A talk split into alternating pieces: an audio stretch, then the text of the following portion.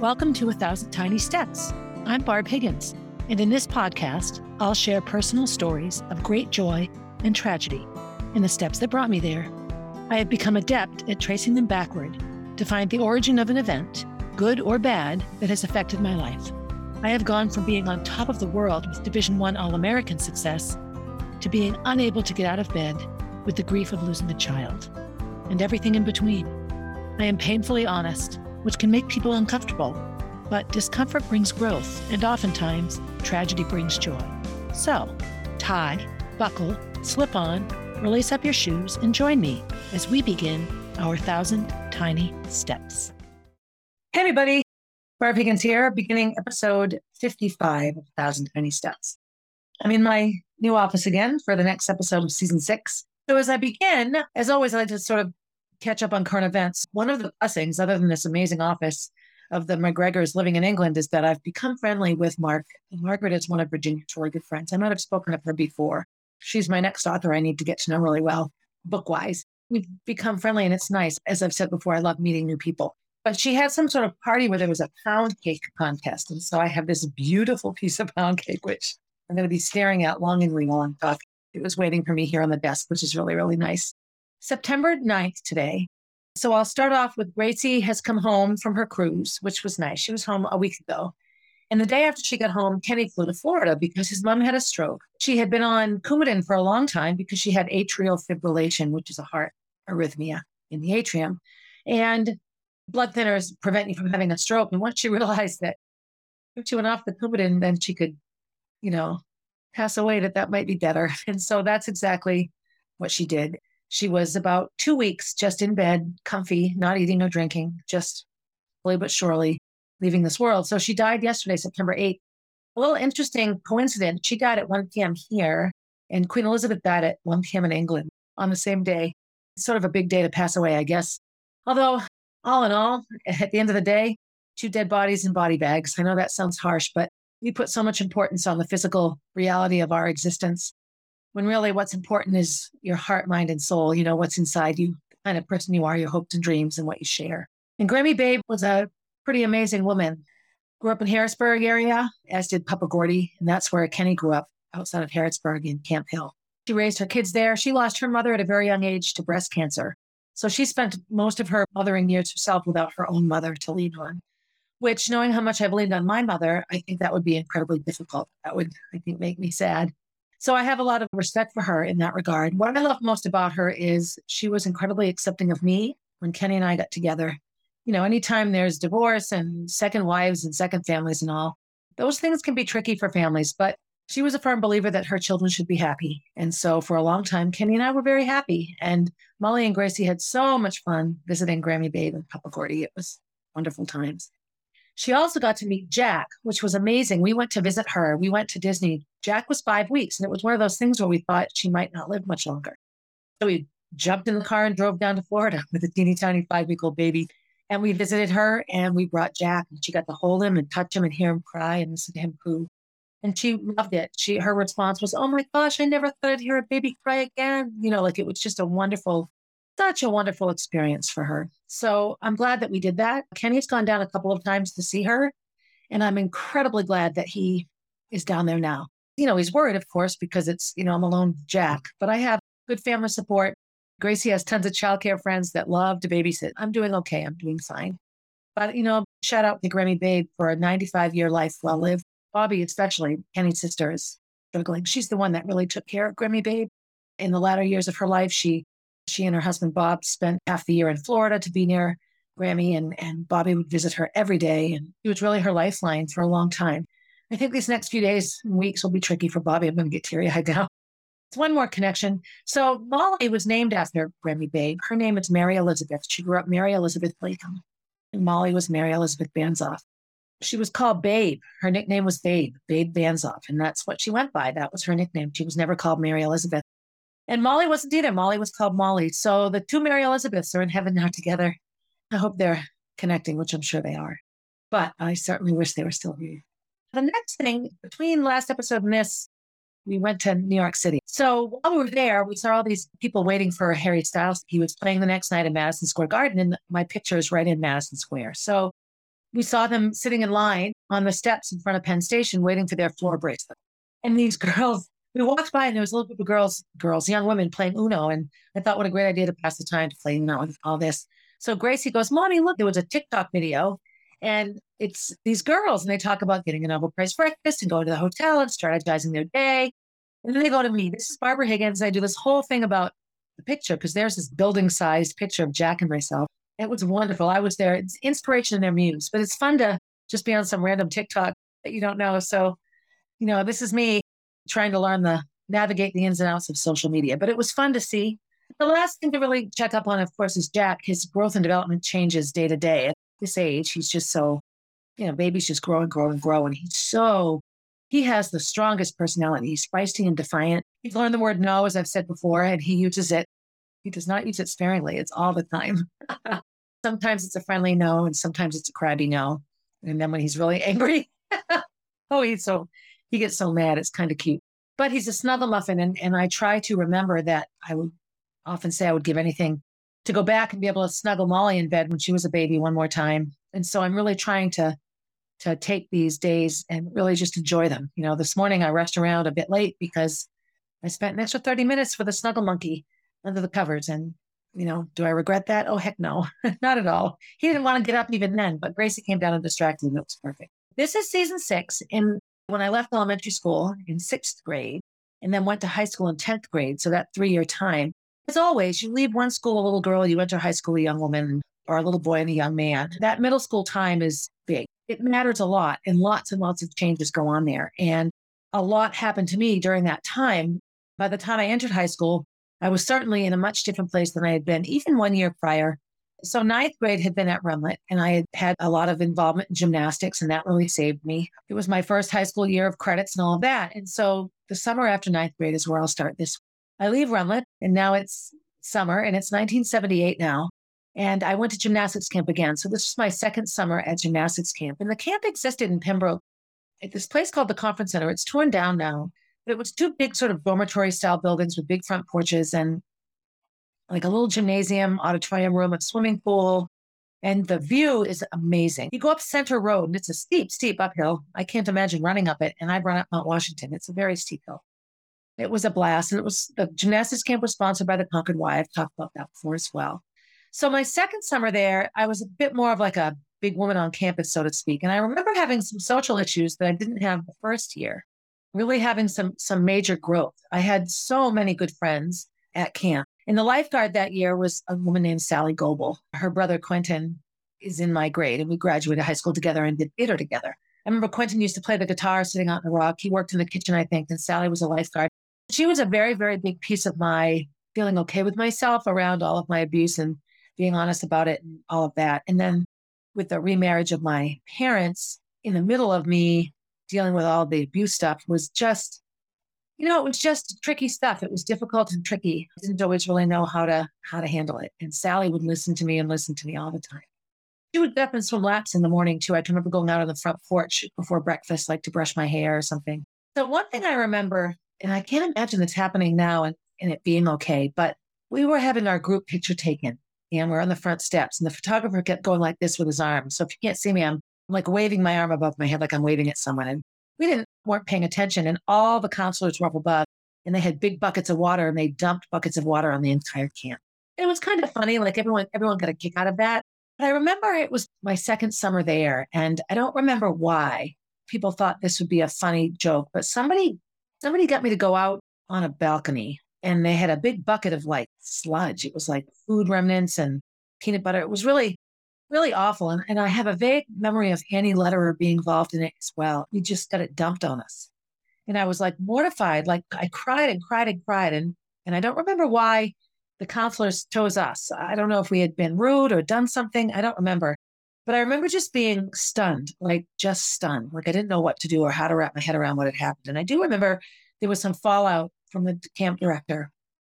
But I look back on those kinds of things and how part of the job of a counselor at a camp was to like harass and bully the students. And I remember doing a camp at Greenacre when I was married to Eric, and I had some staff members that I had finally gotten everyone to bed, and they went upstairs and scared the kids. They went running up and, you know, made believe they were ghosts. All the campers woke up. And I just looked at these two staffers like, are you kidding me? What are you thinking?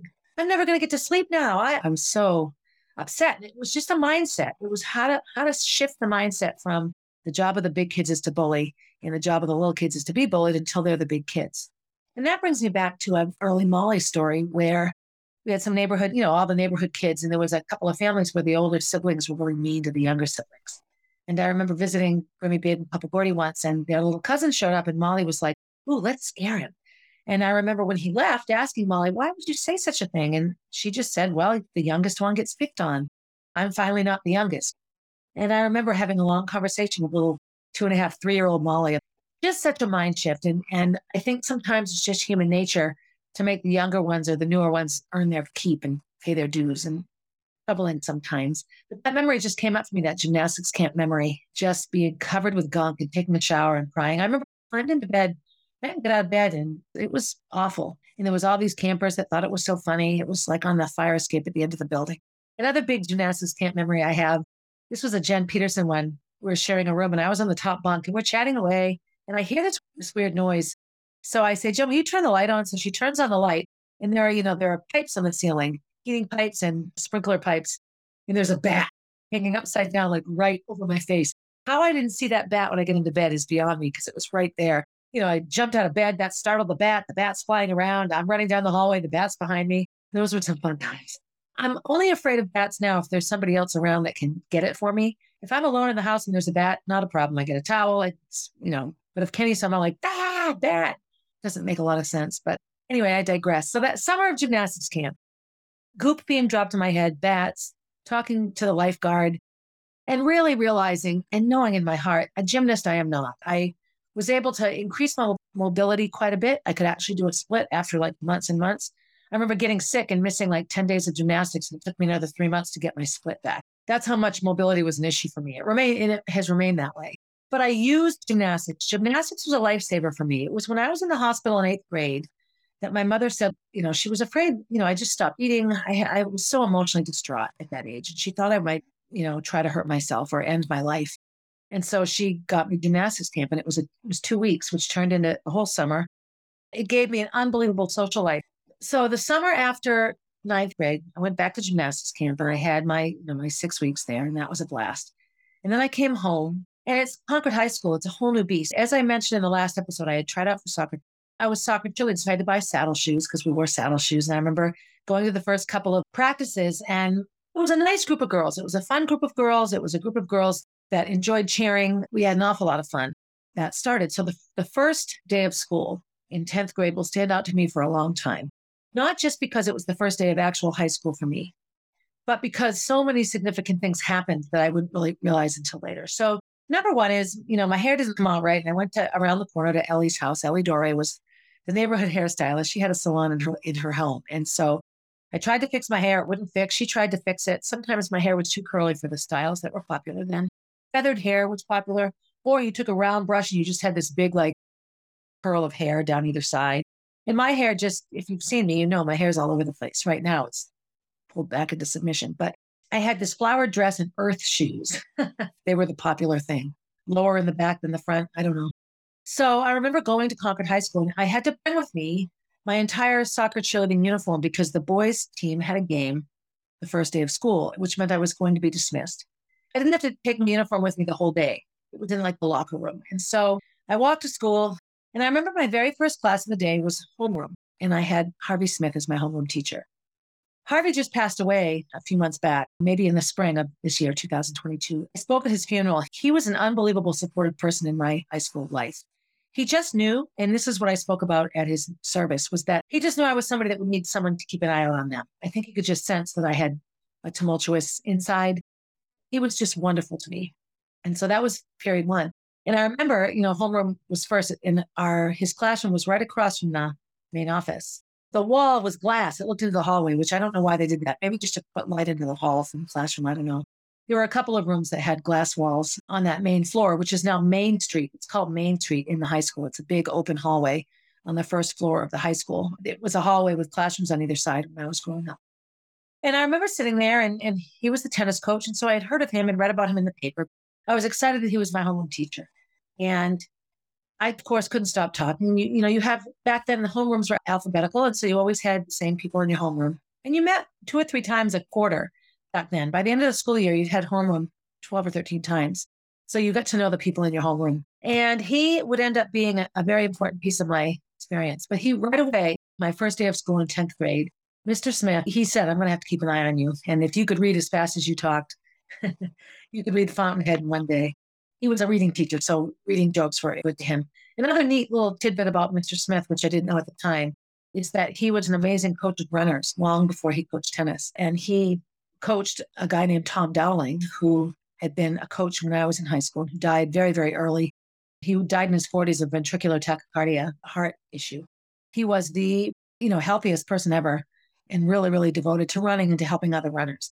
So all of that from this man that I did not yet know and how many ways we would be connected, Harvey and I, and I call him Harvey now.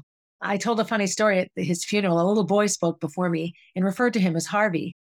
I called him Harvey once when I was still in high school. And boy, did I, he went up one side of me and down the other that I had not earned the respect and the right to call him Harvey, that I was Mr. Smith to him. He's remained Mr. Smith always, but we would speak at Tom's funeral together. He was an amazing public speaker, a really good orator. And he was just somebody who really, really knew, knew what to say and how much to say and when to stop and all that. He was wonderful. So that was my first period of the day. And so it was a typical first day, you go from class to class to class. And they were just 45 minute classes then, not the block schedule that exists now.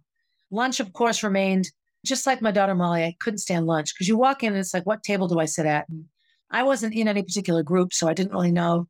I'd look here and I'd look there and I wouldn't really know where to sit. I'd go get my lunch if I got hot lunch and I'd come out and just sort of stand there like a deer in the headlights until I found a place to sit. I didn't like that part of it at all. It wasn't until I till later that when I was running track that I felt comfortable in the cafeteria. My school year began and all my new classes and and soccer cheerleading. So first day of school, Mr. Smith in the morning, I go along through all my classes, 45 minute classes, blah, blah, blah. And then I had the last period of the day. So as I mentioned, I had to get dismissed early because we had a. And the bus was leaving, I think at like 2.15 and the school day didn't end until 2.45. We had to change into our uniforms before period seven. That was what we were told to do because there wouldn't be time after school. We rode the bus with the soccer team. You can't change on the bus because there's boys there. And so I had to go down after period six into the locker room, which was off the cafeteria, and change into my soccer cheering uniform. So it was a big, thick white sweater with a C, turtleneck underneath, little maroon skirt, special cheering pants, white bobby socks, and saddle shoes. That's how old I am. that was what I was wearing. And then I and I had my big shakers, my big pom poms. Then I had to go to bio. And this is where Science Guy comes in. So I've talked about Science Guy, I believe, in the very end of season five, and about how I helped the superintendent get rid of a bunch of teachers. This is where I met Science Guy. And when I showed my mother my schedule, she got very, very upset that I had this person and wanted me to switch my schedule. And of course, the minute my mother didn't want me to do something, that was all I wanted to do, right? I had this curiosity now about why she didn't like this person. And so I remember walking into the science classroom and I'm carrying all my books and I've got these two shakers and my bag of clothes. And I was in, oh my God, so skinny. And I had not started running yet. So I wasn't super muscular. I always had a muscular build and I did gymnastics. And so, you know, there was some muscle buildup there, but I was just so skinny. I'm late because I had changed and the bell had already rung. And I stand in the doorway and I walk in and everyone's looking at me because the doorway is at the front of the classroom.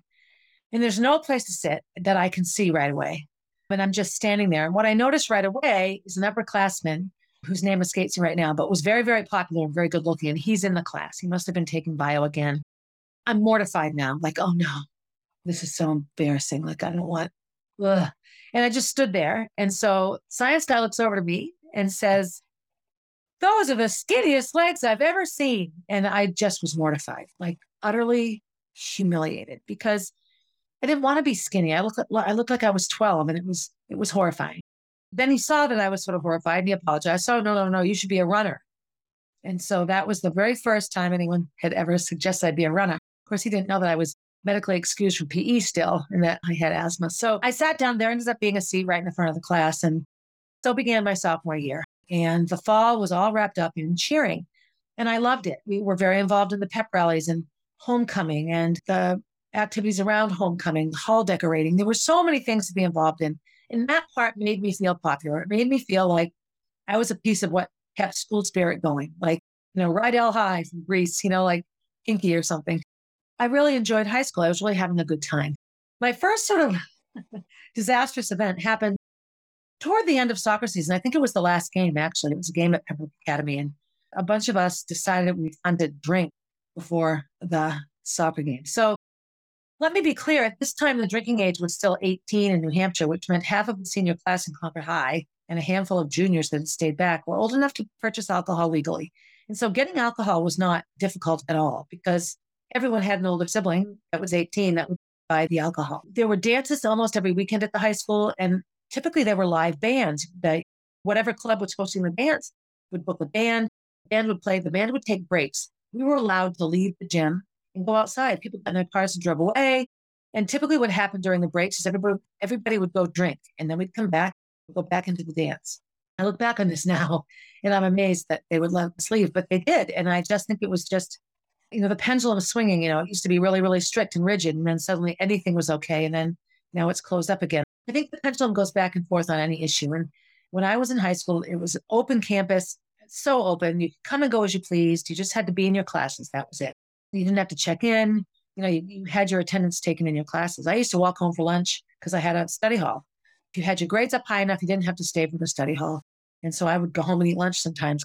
So we decided we would get we would get drunk. And so we all met in the locker room. I don't remember the details as to how we we left school early. So I think we all just cut our last class, quite honestly. And we went to this girl's house. I can picture her, Jackson. I think it was Sandy Jackson, Sandra. Sorry, Sandra, I'm outing you all these years later. We went to her house. We just passed around a bottle of vodka. We each take a shot, pass it around, and then we drink soda or whatever. You know, typical high school drinking, just drink to get drunk. So, of course, we're not being smart about the amount of alcohol. So we were hammered, hammered, hammered. And then, of course, a bunch of drunk girls aren't going to keep quiet that they're drunk. So we go back to the high school and we, we walk up there, you know, and chewing gum or eating peanut butter sandwiches or whatever we did. And we got on the bus and we went to the game. But it was pretty obvious that we were impaired. And our cheering coach showed up and was just like, what is going on here? You know, we were just trying to maintain composure. I don't I don't remember the details of the game, but I do know that we got in huge trouble. And so we rode the bus home, we got yelled at, and off we went. So all weekend long, this was a Friday night. I'm just in a panic about what may or may not happen.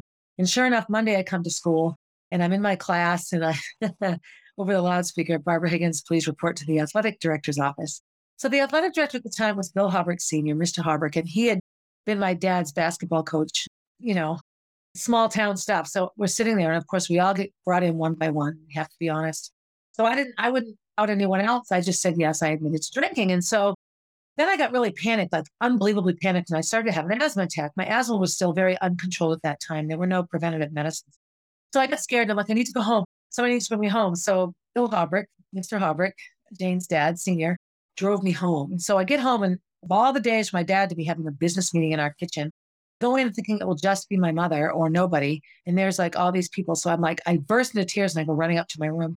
And Mr. Harbrick had walked in the door. Once he realized whose child it was, Norm Higgins' daughter. Oh my God. And so it was a big joke, kind of funny. And, you know, I was suspended and I didn't want to be suspended. I was petrified. Mr. Harbrick said, no, just the rest of today. She'd come back tomorrow. But of course, that meant I didn't earn my varsity letter for cheering. And I didn't, you know, I had some detentions and some punishments. And, you know, it was a horrible thing to do. I look back on it. It's like, you know, and we signed sports agreements then. You weren't supposed to drink during the season. I think athletes still sign those now. And for us, if you got caught, you just were kicked off. Now I think you can earn your way back or miss a couple of games or meets or something. It's different. But that was an eye opening experience for me. Not enough at the time. But when I look back on it, my nature for binge drinking at that time, I'm not a binge drinker anymore at all. That was really how I drank as a youngster. I just liked the feeling of being drunk and I didn't ever want to stop. I would drink and drink and drink. So that was the fall of my sophomore year. And I remember going to the awards night and you know, all these athletes and wondering what it was like to be able to be athletic and you know, because I, I was nowhere near thinking about running. So, not surprisingly, Science Guy got a big kick out of the fact that I'd gotten kicked off of the soccer cheering for drinking. And I remember sitting in class and and he's like, All right, everybody, who am I? And he tilts his head to the side and makes believe he's drinking. And I'm just like, oh. So by now I had gotten used to his deprecating sense of humor, but you know, it was intense. And so as fall went into winter, let me also say that I was doing gymnastics at this time. And my best friend at the time, Sally Zack, was living with us. Her family was from the North Country and had not yet moved to Concord. And she wanted to be able to access full time gymnastics. And she went to Bishop Brady High School. And so she was living with us. She lived with us for almost a full school year. My mother had a melanoma on her breast at the time. We had, it was a really stressful year, so much, so stressful that it was going to ruin our friendship. We stayed living together. And so set, we found another place for Sally to live at the time, which made me really sad because I loved having her home. It was also a difficult thing to balance. You know, we had our own separate social lives, but we were best friends as well. And how do you put that together? So we were doing gymnastics, and two of the counselors from the gymnastics camp, Jim Burke and Ken Newton, opened a gym in Concord at the time up on Route 106 called Jiminy Crickets. It's in the building that Salvation Army's in now. Our leotards were light blue with dark blue v-neck and then a little cricket embroidered, you like sewed on a little patch. I remember I paid for this myself. I babysat, you know, I had a paper route, I got tips. I did all these things to earn money to pay for gymnastics. I think I even waitressed at Weeks. I might have already started waitressing at Weeks then, and I would use my tips. Yeah, because I was 15. But I had asthma. I can remember so many times just lying on my stomach at the gym at night, wheezing. And I think some of it was the gym made me wheeze. Keep in mind, all, all you asthmatics listening, there was no such thing as albuterol yet. The only inhalers that existed were Primatene Mist, which was this over the counter, horrifying. It burned your lungs. It didn't help you breathe really at all. So I took pills. There was like preventative pills to take, but really the only way I could avoid wheezing was to stay away from anything that I was allergic to. And so gymnastics slowly but surely just became something I couldn't do. And so I finally just quit. I just stopped. I think I stopped you know, November or December of, of my sophomore year of high school. So now I wasn't doing anything. I mean, any organized sport. And that wasn't me at all. I had always, always done things. And when I look at look at it now, my involvement in athletics is often what I call now a trauma pattern. Meaning like I look back to when the abuse first started in my life, and I very quickly joined as many things as I could. So I had piano lessons, violin lessons, and chorus and choir and Girl Scouts. And then at night I had swim team. And you know, anything athletic as a child bothered me asthma wise because again, there was there was no prophylactic medicine to prevent the wheezing from happening in the first place. And allergy shots hadn't really come about yet to lessen the allergy. So these illnesses aren't as life altering as they were when I was growing up. And so all through elementary, you know, I'll get to that someday, you know, I was busy all the time. And then middle school, what became was gymnastics, and that's what that became. And I was involved in clubs and things at school. I just could not go home, just go home and do nothing. It was like a, a mind thing for me. I cross country skied in the winter, I hiked, went downhill skiing. I was just out of the house as much as possible, just to be busy and to be away. So when gymnastics ended for me, that had been like from telling my mother about the abuse to having a really rough eighth grade to then joining gymnastics and having, you know, a year, all of ninth grade and then half of 10th and realizing I'm not a gymnast and, and I'm not having fun anymore. Jiminy Crickets eventually became Granite State Gymnastics and Jim and his wife Diane ran it for years and years. Like they retired really relatively recently. I remember in the winter of my sophomore year really struggling to find a friend group. Where do I fit in? All of my gymnastics friends still did, did gymnastics. And so I really, I was really floundering around and I didn't quite know what to do. I had I had something like my friend Kathleen Sullivan. We had German together, so I was I was still friends with Kathleen, and I would lean on her so much. Oh my gosh, I just I just wanted to be popular so much. And Deb Stanley, so she was Deb Owen then, and she and I had a friendship that we didn't hang out a ton, but we would often do things together. And in middle school, we had been in a couple of like social groups together, and so we had connected and become friendly that way. So these were people that were still that I was still friends with, but not on a day to day basis. And I really have to struggle to think who I hung out with in my sophomore year because it was all prior to running. And once I started running, that really took over my life. One thing I did start doing, you know, is I, I began to get very, very connected to and sucked into Science Guy. So this is a teacher who's in his early 30s. He was oftentimes in his classroom after school. So I would spend time there. I, I would sometimes just sit and do my homework. It was putting off going home. I didn't want to go right home oftentimes when I went home, I would have to watch my younger brother and sister. And as much as I love them, I didn't want to watch my younger brother and sister. My mother worked evenings and my father was pretty invisible. He would disappear in, into his basement office. And, you know, I'm supposed to be in charge of everybody. So I found, I found that to be not pleasant. And so I would hang out in his classroom. I joined the yearbook. He was the yearbook advisor. And so, oh, okay, here's a way I can stay at school longer. And we began to, you know, when you spend time with somebody and he had a tendency to, you know, date students. So again, these kinds of people know the kinds of young people that will respond to whatever it is they're offering. And I wasn't first, nor was I the last. And a couple of younger people had long term relationships with him, relationships that lasted after they left high school, two that come to mind right away, whose names I'm not going to tell their stories. But it was significant. And if I talked about him too much at home, my mother got very, very irritated. What she didn't know was that I would often take rides home from him, and sometimes we would drive around and talk. And he had an apartment that he stayed in sometimes that was just right behind where I lived. So, you know, I lived I lived right near White's Park in that neighborhood, and like two streets behind my house was a little side street, and he had an apartment there, which I didn't know at the time. And I'm like, oh my gosh, you know, I could sneak out of my house at night, or I could say I'm going someplace and not and not be really going there. Started to spend a significant amount of time with him. This is significant because one of the biggest things now that I'm often spoken to about when I'm coaching in the public school or or even just friends who look out for me is that I, I get very close to people very quickly. People are always like boundaries, boundaries, boundaries. I have never in a hundred million years crossed a boundary romantically or sexually ever. That makes me ill that adults would hurt students. I have, ugh, it makes my neck hairs crawl. But I do jump into families and, and get close and try to help and be a, a mentor to kids and all this. And I see that this behavior with me, you know, started on the other side of the coin where somebody was crossing into my area and I didn't know how to set boundaries and keep people away. It's been an issue for me my whole entire life. The sad part about this, quite honestly, is that sometimes it's a, it's an athletic coach or a teacher who a student will reach out to if there's a situation at home, an abusive situation or whatever. Or sometimes young people's biggest mentors are their teachers and their coaches. And they don't get that way from staying behind a desk and being all businesslike all the time sometimes those relationships are close. And the sad part about people like Science Guy is that their abuse of this closeness ruins it for all those teachers and coaches and musical directors and conductors and instructors and all of those people that really love kids and love when a student comes and hangs out in their classroom two or three times a week after school. A lot of that stuff you can't do now. When I was coaching cross country in Bow, I got spoken to for driving kids in the car. Well, if I have a girl that twists her ankle on the side of the road, I'm certainly not going to leave her there. I'll put her in my car and bring her back to school. I would go out and check on them on their runs. I had a girl throw up. She had heat stroke. And I would always run right back into the athletic director's office and say, I had so and so in my car alone. She sprained her ankle. She's at the trainers. I had so and so in my car alone. She threw up. She has a fever. Her mom's on the way. And I got spoken to about this. So, you know, I felt that that put me in a really awkward position. How do you not bring a student back when they're unsafe Am I supposed to call their mother and wait 45 minutes while the rest of the team is now coachless?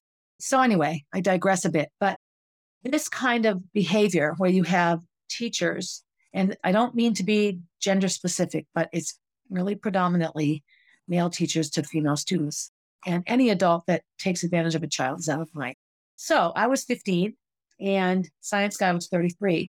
So legally, I don't even know what the laws were in 1979 when this was all happening, 78, 79. But I imagine he could have gotten in trouble just regardless. So the other piece is that he had a reputation of being this way. This wasn't unknown to people. And I had other people that said, now be careful. If a teacher had that reputation now, they wouldn't exist in the school. Or so you'd think. Pay attention to the Concord School District and the Howie Leung situation a few years ago. That's in post Molly reality time. That's how recent all of that was. Here was a teacher that a lot of people had concerns about, and nobody said anything or people did say things and they were yelled at, or a student spoke out and got a detention and a suspension. And, you know, it was just ugly. So here this is 1979, and I have a number of adults who tell me to be careful. I remember getting called into my guidance counselor's office as she had heard that I was spending a lot of time there, and she did the same thing. She warned me. Imagine the dynamic where you have adults warning children about other adults you know, science guy taught for another 17 years after after me. there was things about him going around and around and around all the time. So when I think of winter of, of my sophomore year, I think of science guy. And that was how I took up time and kept myself out of my house. I also hung out with Kathleen quite a bit. Consumption of alcohol became a bigger part of my reality, which we all did, as I said before. I didn't drink all the time, but on the weekends, it was always fun if we could find someone to buy us beer and could, you know, drive around and drink it. I have a, some of those stories that will come a bit later, but I went to parties. My older brother Rick had just graduated and he was had moved away for a while and then was back home. So a lot of his friends were seniors, some of the friends, you know, that were still in high school. And so there were parties and it was going to parties. And I lived in a neighborhood right near White's Park where Tony Andrews had tons of parties. You know, it was just just like party central Jack Frazier.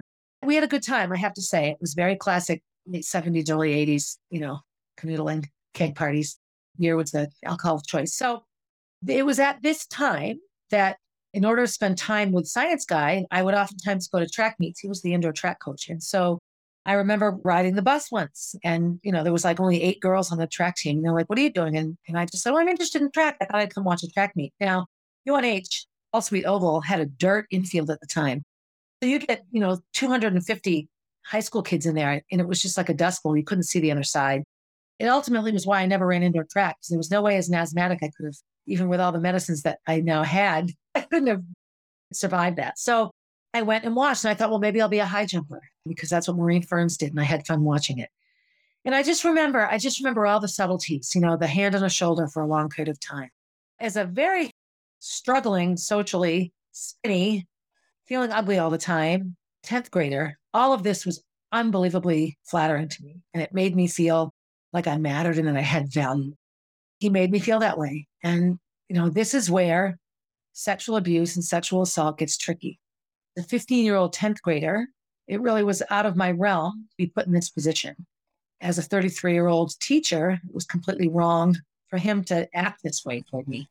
Even if I stood in front of him and jumped up and down and begged him and, you know, acted inappropriately, which I did not, he would still have the legal obligation to back away. It's not right. A, he's a teacher, and B, he's an adult. And I was legally not an adult, not even close.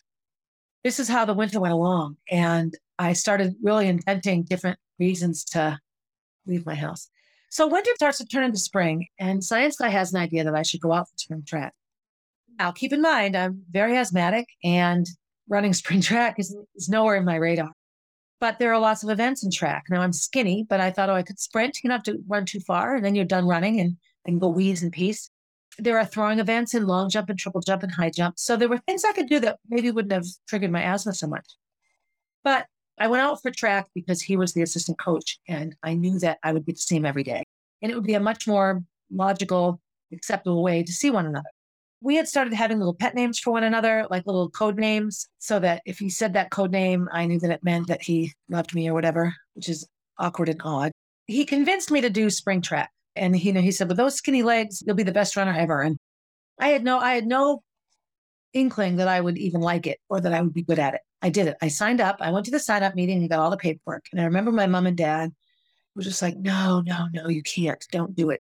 Around this time, a new medicine came out. It was called cromolyn sodium, and it was a little white capsule with powder in it. And you put it in this little plastic thing called a spinhaler. And you twisted it, and two little holes were poked into the capsule. And then you breathed the powder down into your lungs. So a lot of times it would just stick in the back of your throat. And I started using that. I'd do it in the morning and at night. And it wouldn't stop you from wheezing, but it would it was supposed to prevent it from happening. At about the same time, Ventolin inhalers came out. And that's the brand name for albuterol. Everyone knows what albuterol is now. The number of people who have albuterol inhalers, I was the only one with an inhaler out of everyone I knew. No other asthmatics in my life. And now when I remember coaching track and half my team had inhalers. So this was life changing for me because every morning I would do the I would do the albuterol which would open my lungs up, and then I would take that spinhaler thing. So I got ready for spring track. The track started March 19th. It was a Monday, 1979. On March 17th, I went to a St. Patrick's Day party at Sarah Eberhardt's house. Her parents didn't know she was having it. I'll never forget. I was wearing blue flats and I ran all the way home because I didn't have a ride home and it was dark out and I was afraid. So I sprinted. And I remember when I got home, I didn't wheeze, which was, which was amazing. One of the side effects of my asthma, if I was wheezing in my sleep, I would dream. And I was a waitress at Weeks time. My dream would be that I was running around trying to serve people and I couldn't keep up with the order. And I'd wake up and I'd be having an asthma attack. The month of March, 1979, Easter was during that month, I remember. And I remember we had, I had Easter dinner at my Grammy Higgins's. And then I said, I'll walk home. And I walked by the apartment that he was staying in and I visited for a while. He had kissed me. I don't know. I don't know that we had done too much otherwise, but I mean, you know, you're lying on a couch kissing somebody that's pretty significant when you're 15 and they're more than twice your age. I didn't know what I was feeling. And my only experience with anything sexual was abusive. And so I didn't feel like this was abusive, even though in the big picture, it is. You're being groomed into something that you think you're supposed to like or that you think is okay. I never didn't like it. You know, that's the issue. But, you know, looking back on it now, I, I just see how much it affected my life later on. So March for me was running. And I remember I did, I went running. I ran like a mile and a half one day. I went to the track and I ran some laps. I'd run and walk and run and walk and I could do okay. I wheezed, I definitely wheezed, and I would have to stop and walk a lot. But I wanted to just do it. So I remember the very first day of track, I handed in my forms, my paperwork. I remember Coach Liddy was the head coach and he was collecting everything. And he goes, Who are you? And I said, I'm Barbara Higgins. And he goes, well, What can you tell me about yourself? And I said, I'm going to be a star. And I didn't know I was going to be a star, but I just, I just, that's what I said. And so that was the first day of spring track. So I tried every event. I tried shot put. I think I threw it 13 feet. A good shot putter could throw it like 38 feet. I tried javelin. I couldn't even make the thing. I couldn't even, know. This Discus, I couldn't make that work either. My hands weren't big enough and I just didn't understand. I tried hurdles. Now I did well at hurdles. I went to the hurdles clinic and I remember science guy said to me after after practice that Coach Liddy said, Boy, she's a natural. But when I was in high school, it was only there was one hurdles race. My sophomore year running, it was still 80 yard low hurdles. It wasn't even 100, 100 meters. There was no 300 meter hurdles for girls in high school back then. The boys had it, but the girls didn't. so had there been 300 meter hurdles, I may have actually been more of a hurdler early on. I tried everything. And I remember after the first like week of trying every event, Coach Liddy goes, Why don't you go work out with the distance runners? And I remember the very first day of practice, he said, If you're a returning athlete and you're a sprinter, jumper, thrower, come this way. If you're new or you're a distance runner, go with the other, with the assistant coach. And so that's where I went because I was new. And so we did Brady Loop that day. And I'll never forget, I had to walk like 10 times. I was last. I had a little group of girls. And so that was fine. I was excited. I was doing a sport. I remember when uniforms were handed out, and I just felt like, oh my gosh, I have a uniform. I just so much wanted to fit in. And so those first three or four weeks of sprint track before we had any races, all of a sudden it started to click with me that I maybe could be, would be a pretty good runner. We were doing distance runs. We actually did workouts like around Whites Park. We didn't go onto the track much in the beginning. And I remember we did a workout around Whites Park. Where we did repeat miles. And the first time we did it, I, I was like nine minutes, 10 minutes, nine minutes, maybe 850. And those were hard for me, but I didn't wheeze. And I would come home every day, and every day my mother would say, How'd it go today? And I'd say, Fine. And then I'd walk into the living room, and my dad would say, How'd it go today? And I'd say, Fine. And some days I wheezed, and oh, I wheezed like four times today, or I had to stop, or I had to use my inhaler. It was just something new for me. And I was loving the new people I was meeting. I was meeting a whole new group of people. So, two significant things happened. We did that repeat mile workout again, maybe a week later, maybe 10 days later. And I went from nine minutes to like 645 going around the park. And I was with ahead of everybody except Nanette Tremblay. She was ahead of me. So we ended up training together a lot. But, and I remember science guy being like, what am I looking at? Oh my God. And so I started to think maybe I could be good at this. The other thing was a five mile run. And I've talked about this run before. I was with my, my friends in the back and I suddenly just felt really good. And it was a feeling I had never had. I think it might be runner's high. I just started passing people and catching up and I caught up to the really fast group on Via Tranquilla. And I remember the coach was like, What are you doing here? You know, and like, I don't know, I feel really good. And, you know, and that was that. I suddenly knew that I was a runner. And then came, you know, the first meet. And I know I've talked about this in, in season one when I talked about freaking five in the mile. We had a meet against Hanover. We had like an inter squad meet and I ran just over six minutes for the mile. And then in that meet, I ran 549. So it took like 20 seconds off my time. And Coach Liddy was just beside himself. And, you know, so every every meet, every race, I got faster and faster. And of course, that accelerated the romantic connection between Science Guy and myself because, you know, he was an amazing runner when he was in college. And, you know, so he he knew a good runner when he saw one. And so part of him, obviously, this person is a broken person if if the loves of their life are, you know, something wasn't right, something was off in his life. He desperately wanted to prove that he was, you know, worthy in all of this. I, I look back at that now and I see it. I remember words, you know, things that he said. He was like a 408 miler. I mean, he was a good runner. And so he was just so excited. Like I knew it, I knew it. And so I just got better and better and better. And at the end of that year, I ended up placing fourth in Class L's, fifth in state, sixth in New England. So I was like top six in every championship race I ran. And I, you know, 12 weeks prior, I had not run a step. And 12 weeks prior to that, I was still an untreated asthmatic. So it was an incredible talk about a change from January 1st, 1979 to June when I was, you know, June 14th or whatever, when it was New England's. Another significant event that spring that ties together is I went to Germany with the German club. And so Steve McManus and me and Kathleen Sullivan, Mary Jo Russo, Meryl Garrett, we had so much fun. The whole group of us went. Of course, there's tons of drinking in Germany. And so I had a blast. It was like a Bavarian spring. We went to Austria as well. I went to the Shadow Music House. And so I saw so many things. It was a quick, quick week, but I really missed Science Guy while I was gone and I was keeping a journal. And Kathleen saw it. She's like, what am I looking at here? And I just had to try to because I, you know, I didn't really want anyone to know. At the same time, I wanted to tell everybody because, you know, everyone's talking about their boyfriends and girlfriends, and I'm just sort of sitting there. I have no boyfriend. I have no girlfriend. You know, I'm the skinny girl. Now, as the spring goes along, I suddenly had a cafeteria table to sit at because all the track people, with every race I ran and every race I won, I won many of these of these dual meets and I'm scoring points and I'm earning a varsity letter. And this was huge for me, just huge. If you all think back to high school and how much you want to matter and succeed. And in the meantime, what brought me there is a very unhealthy criminal level relationship. Talk about my life pattern of everything good has bad tied in with it, and everything bad has good tied in with it. Had I not had that relationship, I would never have considered going off the track at all. It just isn't something I would have tried. I didn't have an interest in running necessarily, and I had asthma. So I would never have considered spring track. So that was a very, very amazing spring for me. I traveled to a foreign country. I joined a team. I was good at it. I became one of the top performers on that team.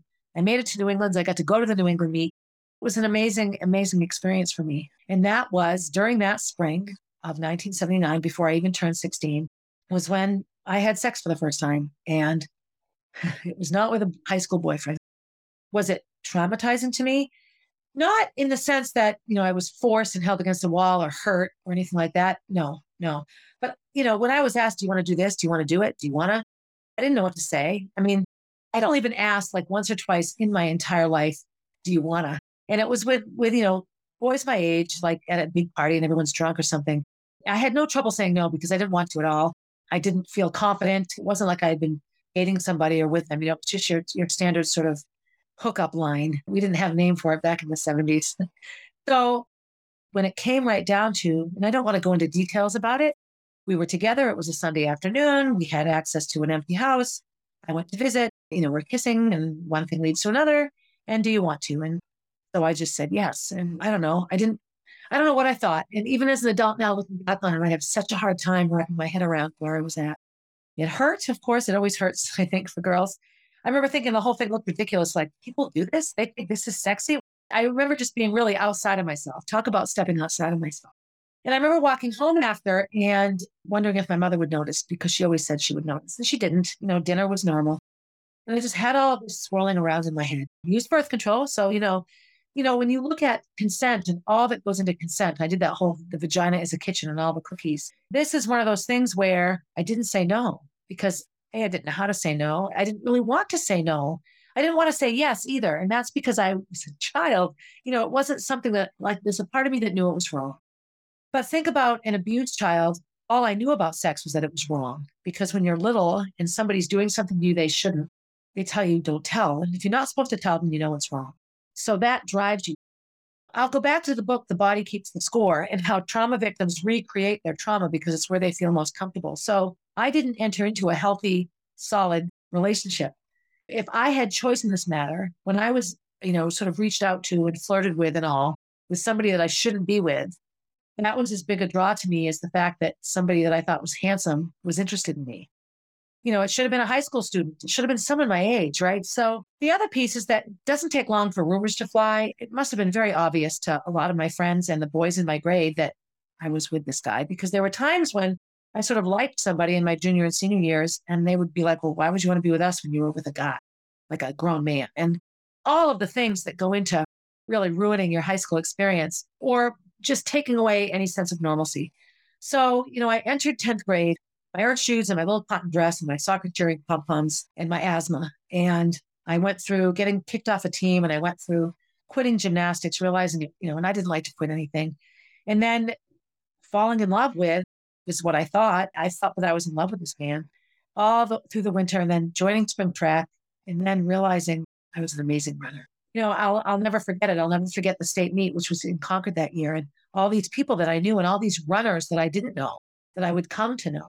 The owner of a running store named Jay Cole, who dated all through high school. We'll talk about that in a minute or next episode, not now. But when I think of the beginning of 10th grade to the end of 10th grade, far better, far better at the end of 10th grade. I had found a passion Another piece of abuse and assault is that you, you really hate your body. And I still, to this day, can have a thought go through my head and I shudder. Sexual abuse and what it does to your hardwired circuits, lifetime thing.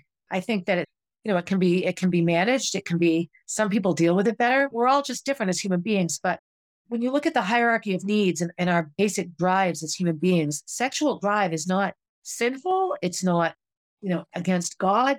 God gave us all of this. And, you know, when you look back to humans not surviving, a sexual drive caused you to sleep with somebody, which made you have a baby. And we keep the population going. It's much more than that now. It's not just about procreation. It's about showing love and commitment to somebody. It's about sharing yourself completely with somebody that you love. And when your first experience, from when you're too little to even know what's going on, to figuring out how bad it is, and that's the chunk of time, age seven to age like 13. Now, what do you do? You're told not to tell anyone about it because nobody will understand. And so there's no guidance.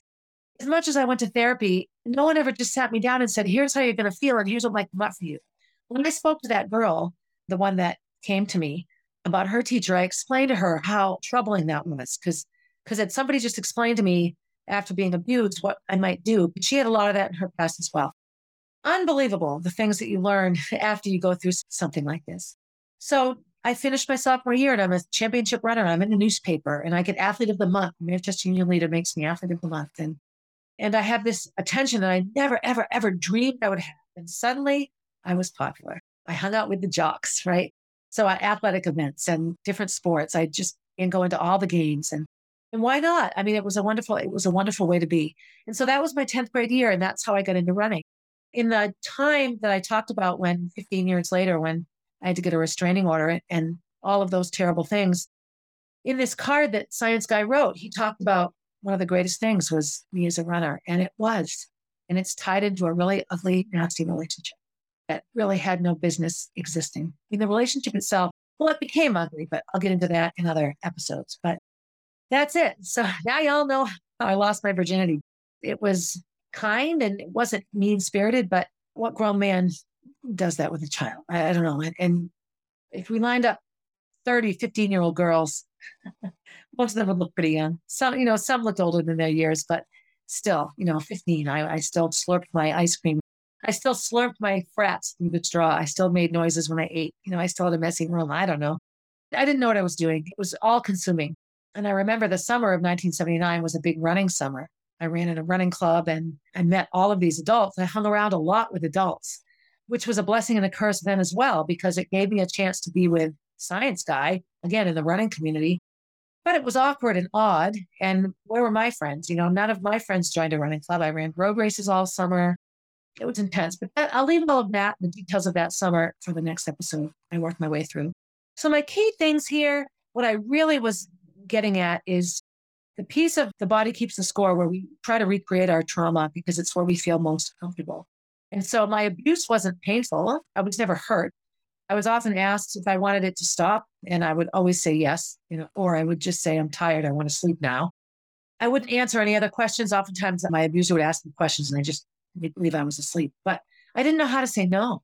So I just stayed perfectly still and waited and waited and waited. And and then when I have finally have some power, I didn't realize I had any power. Like I just felt like if he was ready to do it, we were ready to make love and cross that bridge, then science guy and I should do it. And so we did. You know, I look back on it now, I've learned a lot. It has definitely formulated the kind of mother I have been and was with Gracie and Molly, always very open and comfortable about it.